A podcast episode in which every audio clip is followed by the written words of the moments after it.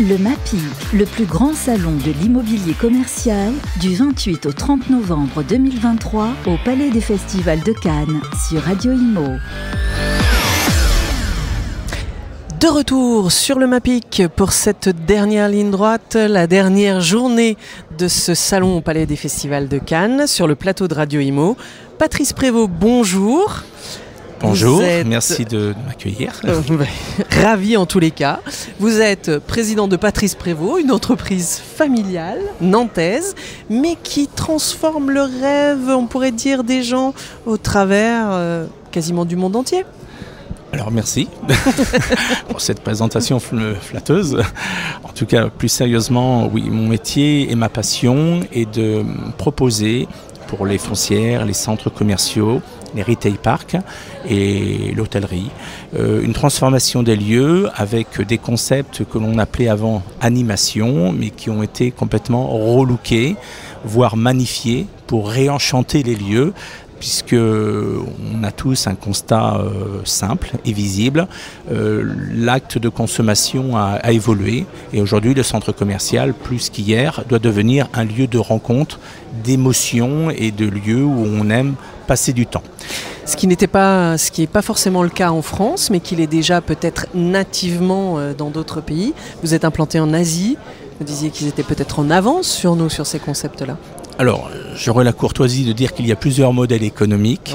Nous avons en Europe et aux États-Unis euh, développé les centres commerciaux avec un modèle économique qui était euh, attaché à la grande distribution, mhm. avec euh, le succès que, que l'on connaît de, de, ce modèle économique pendant une période.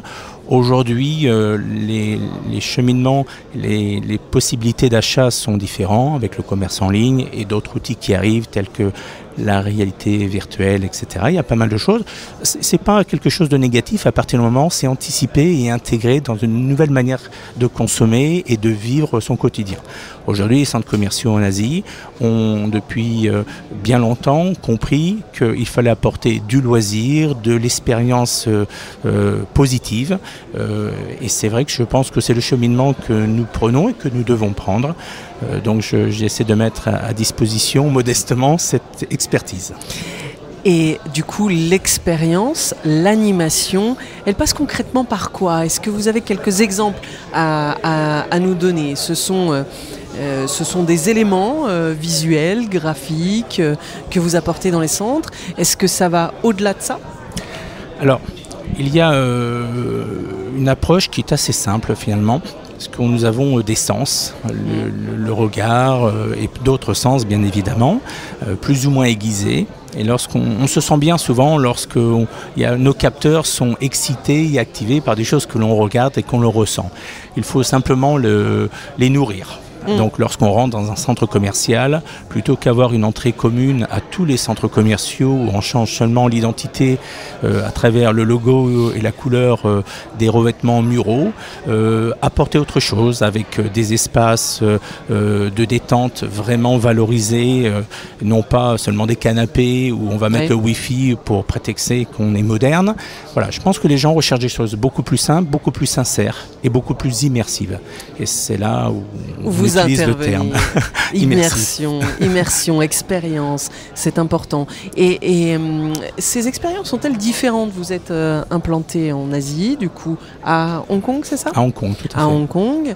Euh, Est-ce que euh, ce qu'on, l'expérience qu'on veut vivre à Hong Kong est la même que celle qu'on veut vivre en dehors du partage, qui, je pense, est peut-être une valeur commune à, à l'ensemble du monde? Alors, la bonne nouvelle dans tout ça, c'est qu'il y a vraiment à la fois un citoyen universel et un consommateur universel.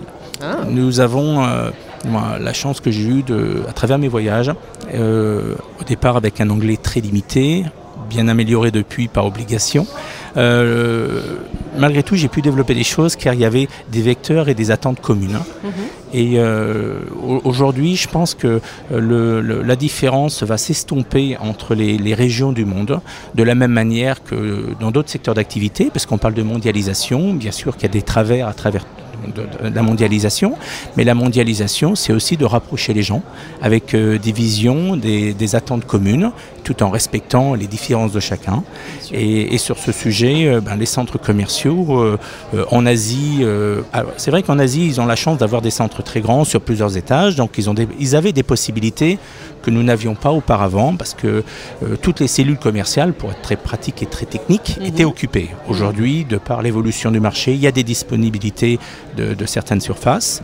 Euh, donc d'autres possibilités se dessinent à nous mhm. et c'est vraiment euh, une opportunité de transformation et non pas... Alors c'est peut-être la fin d'un mécanisme ou d'un système, mais quand on parle de fin, il y a toujours une renaissance, il y a, une, mhm. nouvelle voie. Donc je pense qu'il faut le voir de cette manière puis avoir un travail d'équipe où chacun va être impliqué avec euh, conviction et enthousiasme pour la transformation de, de cet univers. Vous avez euh, apporté cet euh, univers d'animation ici au MAPIC. Il y a un lézard géant qui est au, au moins un, qui ouvre la bouche, qui sort la langue, qui apporte, qui en tous les cas titille justement la vue et peut-être et peut-être d'autres sens. Il y a des mangas, il y a grandeur nature, hein, bien sûr. ça fait partie de vos de vos pièces, de, de pièces maîtresses? Que vous transportez Alors aujourd'hui, je pense que euh, oui. Alors bien sûr, on a une, capacité de, de, proposition de concept qui est assez importante, à la fois à travers des outils existants, mais également le meilleur restant à venir à travers les idées, les envies de chacun mais comme vous l'avez gentiment mentionné, euh, le fait d'avoir mis en avant des, animatroniques, on a mis également euh, un éléphant géant qui a eu la chance d'avoir beaucoup de visites, hein, beaucoup beaucoup de, visites, également des, des mascottes. L'idée, c'est vraiment de se rapprocher d'une valeur sûre des parcs d'attractions de référence.